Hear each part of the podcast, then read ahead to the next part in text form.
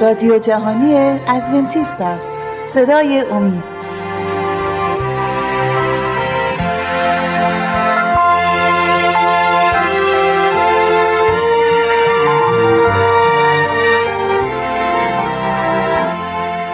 با سلام به بینندگان عزیز. برنامه دیگری با هم دیگه می‌زنیم مربوط به باورهای بنیادی کلیسای ادونتیستای روز هفتم. باوری که می‌خوایم با همدیگه درس بخونیم مربوط میشه به سلوک مسیحی. رفتار یک مسیحی طرز زندگی یک مسیحی. این باور 22 از 28 باورهای بنیادی کلیسا هست. می‌خوام با آیهی شروع کنم از دوم قرنتیان. اول قرنتیان مذارم می‌خوام. اول قرنتیان 6 19 و 20 اول قرنتیان باب 6 آیات 19 و 20 نوشته آیا نمی‌دانید که بدن شما معبد روح القدس است که در شماست و او را از خدا یافته اید و دیگر از آن خود نیستید؟ به بهایی خریده شدید پس خدا را در بدن خود تجلیل کنید. پس بدنهای ما معبد روح القدس می باشد و ما به قیمتی خریده شدیم. مال خودمون دیگه نیستیم. ما متعلق به خداییم و ما باید خدا را در بدنهای خودمون تجلیل, تجلیل نماییم. پس اگر ما مال خدا هستیم و مال خودمون نیستیم پس بایستی مراقبت کنیم از این بدن. چون که بدنهای ما بایستی برای استفاده در کار خدا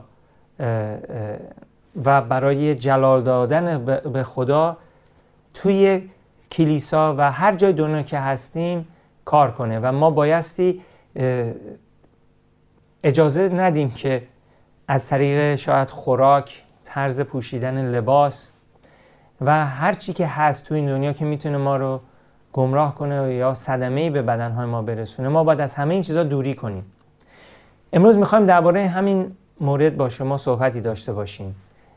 بدن ما هستش معبد روح القدس. عزیزان مسیحی بودن واقعا این نیستش که ما فقط بیایم یه تعمیدی بگیریم و بعد بگیم که حالا مسیحی شدیم بعد گردیم به تنوع قبلیمون رو مثل حالتهای قبلا زندگی بکنیم و در راه های گذشتمون باز دوباره همون جوری قدم بزنیم و نه خیر ما بایستی یک سلوک مسیحی داشته باشیم ما بایستی یک زندگی جدیدی رو شروع کنیم. پس مسیحی بودن خیلی بالاتر و بیشتر از اون هستش که بعضیا فکر می‌کنند. حالا بریم به آیات دیگه. می‌خوایم مربوط درباره خوراک صحبت کنیم. بله کتاب مقدس حتی درباره خوراک هم با ما صحبت می‌کنه. خداوند همه چیز رو برای ما قشنگ واگذار کرده و ما, ما رو آگاه می‌سازه که چه نوع خوراک برای ما مفیده و چه خوراکهایی برای ما مضر می باشد پیدایش هفت دو میرم به کتاب پیدایش. اولین کتاب در عهد عتیق. پیدایش هفت دو. اینجا نوشته خداوند میفرماید از همه چارپایان تاهر هفت جفت نر و ماده با خود برگیر و از چارپایان نجس یک جفت نر و ماده و نیز از پرندگان آسمان هفت جفت نر و ماده تا نسل آنها را بر روی تمام زمین زنده نگاه داری. پس می‌بینیم که خداوند حتی به نوح میگه که از چارپایان تاهر چرا تاهر و نجس؟ اینجا مقایسه می‌کنیم. اصلا چه دلیلی بود که خداوند اینها رو با کلامش جدا بسازه. و برای اولین بار به نوح بگه که حیواناتی که باعثی وارد کشتی بشه با تو وقتی که قبل از طوفان نوح که حیوانات طاهر و نجس هستند. هفت جفت نر و ماده طاهر و از حیوانات نجس یک جفت نر و ماده. برای چی هفت جفت از طاهر و یک جفت از نجس به خاطر اینکه قرار بود که حیوانات طاهر خوراک باشن برای نوح و خانوادهش و برای نسل‌های آینده خوراک باشه بر روی زمین. و همین نحو قرار بود حیوانات طاهر برای قربانی هم در کارهای مربوط به کلیسا و کارهای اون موقع برای قوم خدا برای به عنوان قربانی هم استفاده بشند. فراموش نکنیم که قبل از سیل نوح انسان هنوز گوشت نمی‌خورد. بعد از سیل نوح بودش که گوشت هم به خوراک انسان اضافه شد چون که دیگه همه گیاهان نابود شده بودن در سیل و انسان قرار بود گوشت بخوره و از طریق خوردن گوشت انسان عمرش کوتاه گردید. قبل از سیل انسان چند صد سال عمر می‌کرد. بعد از سیل نو با خوردن گوشت انسان عمرش کوتاه شد و تقریبا 100 120 سال می‌تونست عمر بکنه. دیگه بیشترین که الان هم رسیدیم به بین 70 و 80 سال عمر انسانه. خب ما ادامه میدیم. آیه بعدی هم که می‌خوام براتون بخونم از خروج 20 آیه 15 می باشد خروج 20 آیه 15 20 15 اینجا نوشته. خیلی ساده. خداوند میفرماید دزدی مکن. ما داریم درباره سلوک مسیحی صحبت می‌کنیم. طرز زندگی یک مسیحی. خداوند میگه دزدی نکن. ما درباره اینکه گفتیم بدن انسان معبد روح قدس می‌باشد.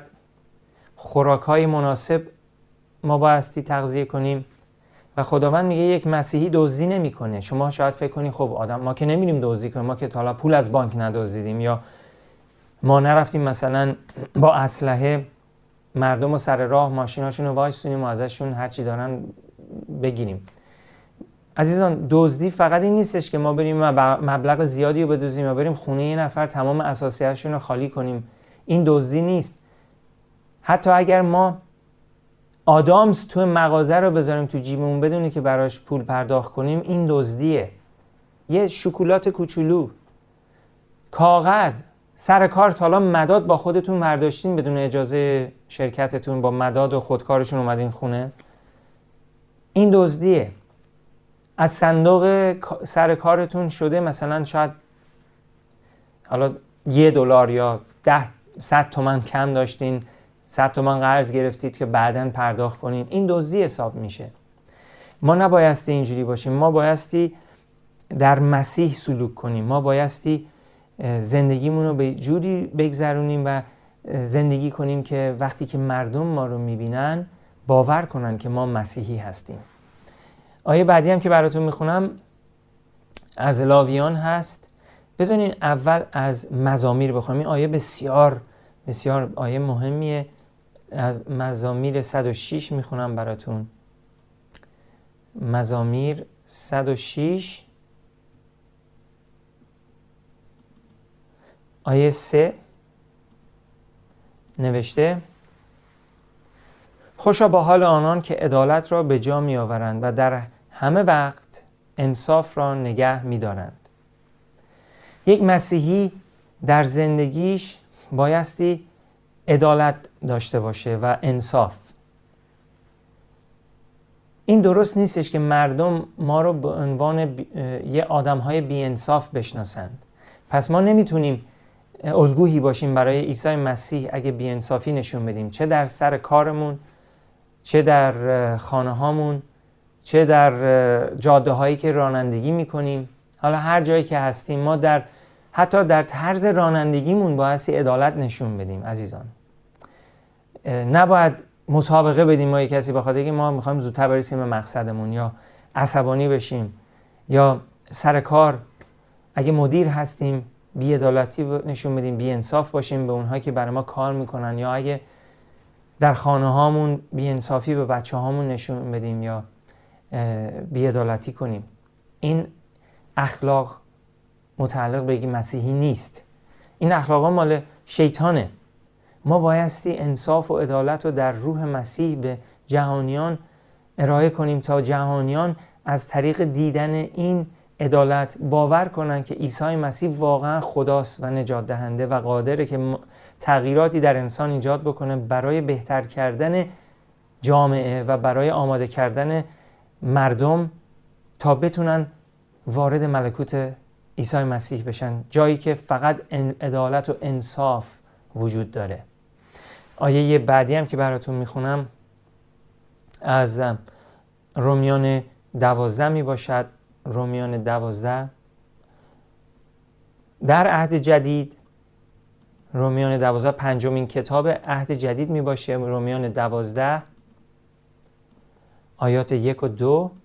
اینجا پولس رسول عیسی مسیح میفرماید پس ای برادران در پرتو رحمت های خدا از شما استدعا می کنم که بدنهای خود را همچون قربانی زنده و مقدس و پسندیده خدا تقدیم کنید که عبادت معقول شما همین است و دیگر هم شکل این عصر مشوید بلکه با نو شدن ذهن خود دگرگون شوید.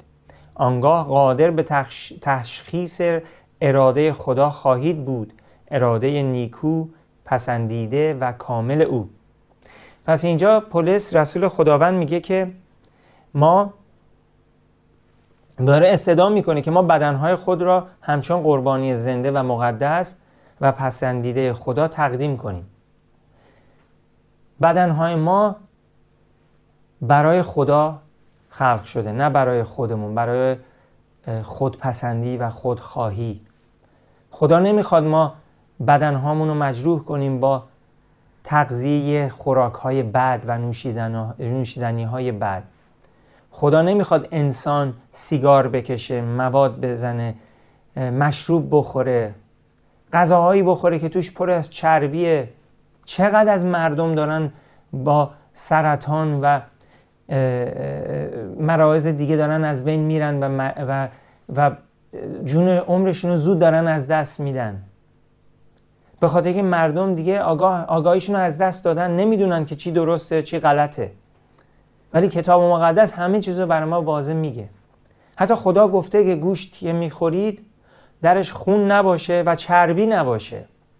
خداوند گفته که اتفاقا غذای خوراک های گیاهی بر ما بهتره تا خوراک هایی که درش گوشت هست. ما بدن رو بایستی همچون قربانی زنده و مقدس و پسندیده تقدیم خدا بکنیم. بعد الان یک استراحتی داشته باشیم از اون برمیگردیم بقیه این ماجرا رو با هم دیگه میگذریم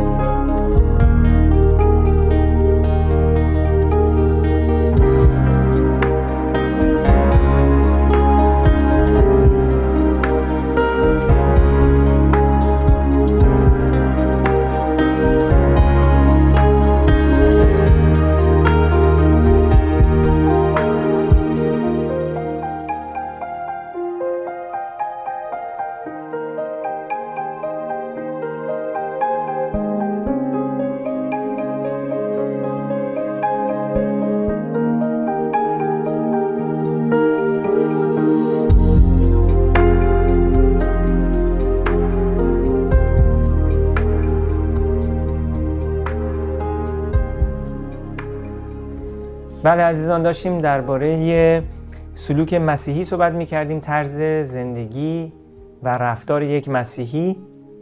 از اول قرنتیان براتون می‌خونم باب ده آیه سی و یک.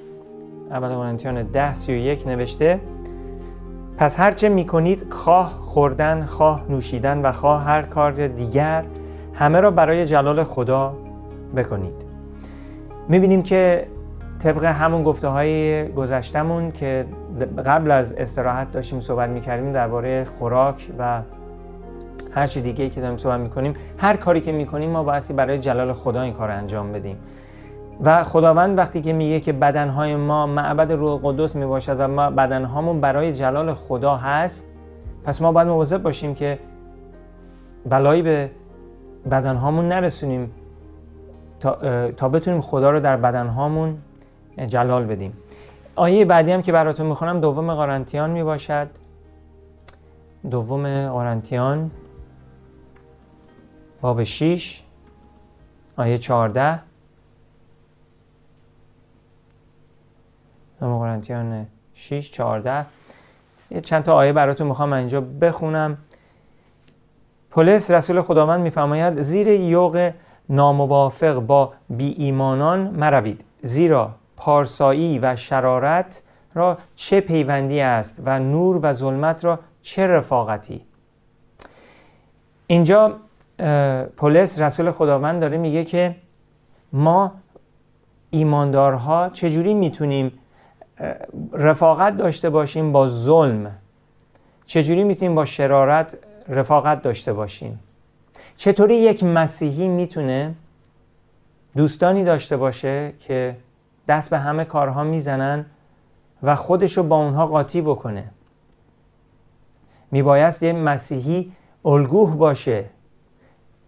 زبانش طرز صحبتش فکرش طرز لباس پوشیدنش خوراکی که می‌خوره نوشیدنی هایی که استفاده می‌بره ازشون همه بایستی نشون بده که فرد تغییراتی در زندگیش ایجاد شده به خاطر روابطی که با عیسی مسیح داره و تولد دوباره ما رو عوض خواهد کرد.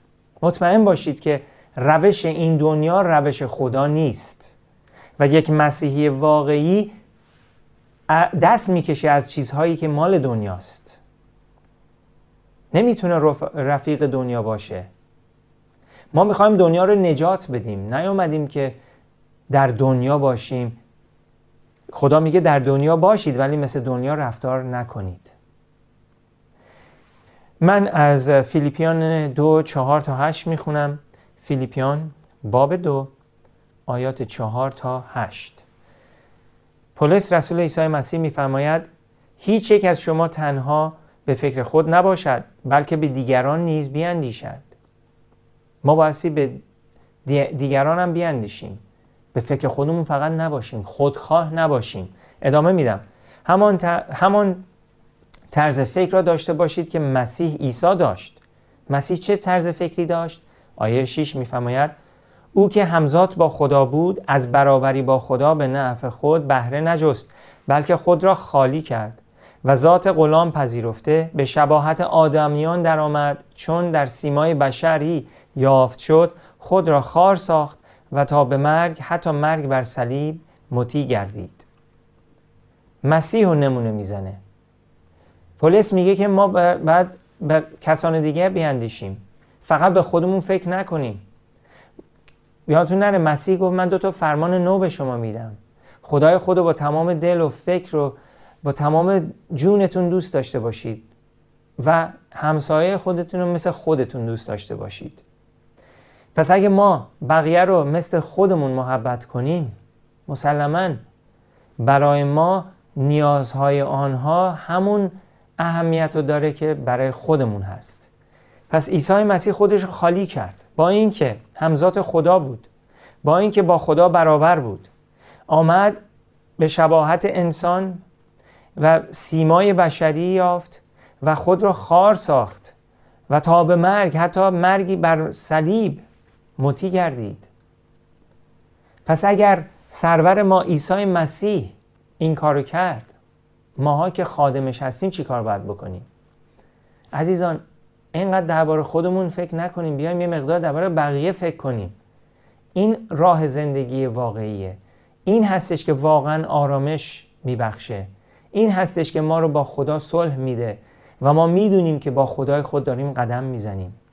از همه چیز بالاتر و بهتر این هست. آیه بعدی هم که براتون می‌خونم از اول تیماتوس اول تیماتوس اول تیماتوس دو آیات 9 و 10 رو براتون من ارائه می‌کنم. میفرماید نیز خواهانم که زنان پوششی شایسته برتن کنند و خیشتن را به نجابت و متانت بیارایند.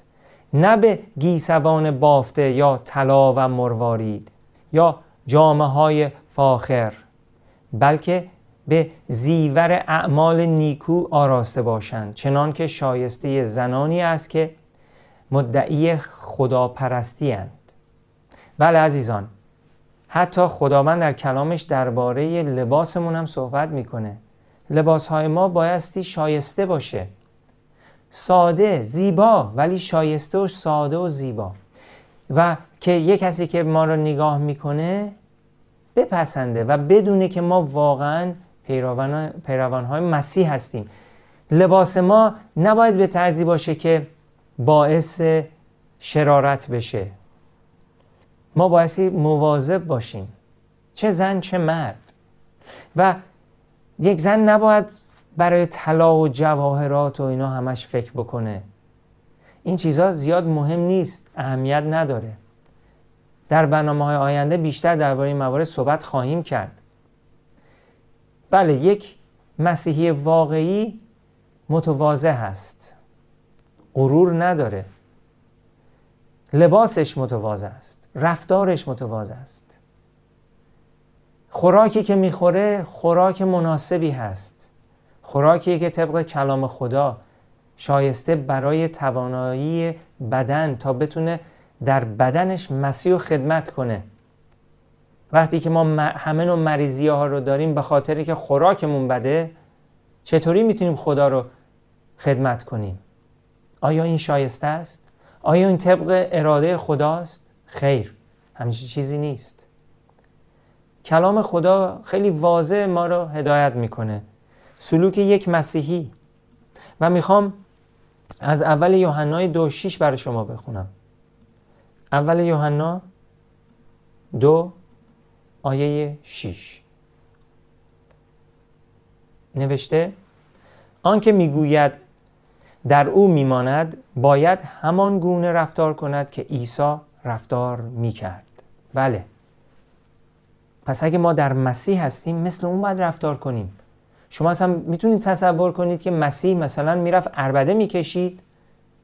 یا می‌رفت حرفایی می‌زد که درست نبود؟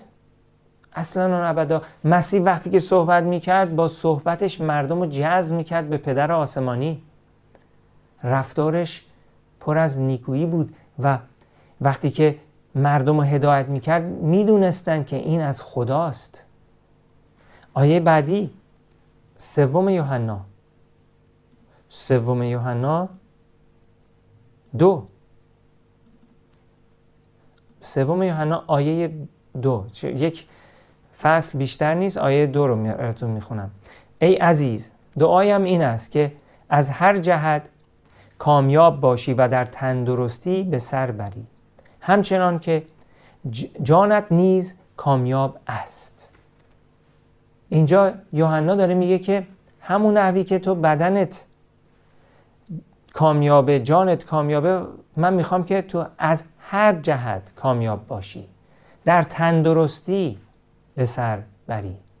خدا می‌خواد که ما تندرست باشیم. اگه ما مریض میشیم به خاطر رفتار به خاطر عادتهای بدمون این تقصیر خود ماست.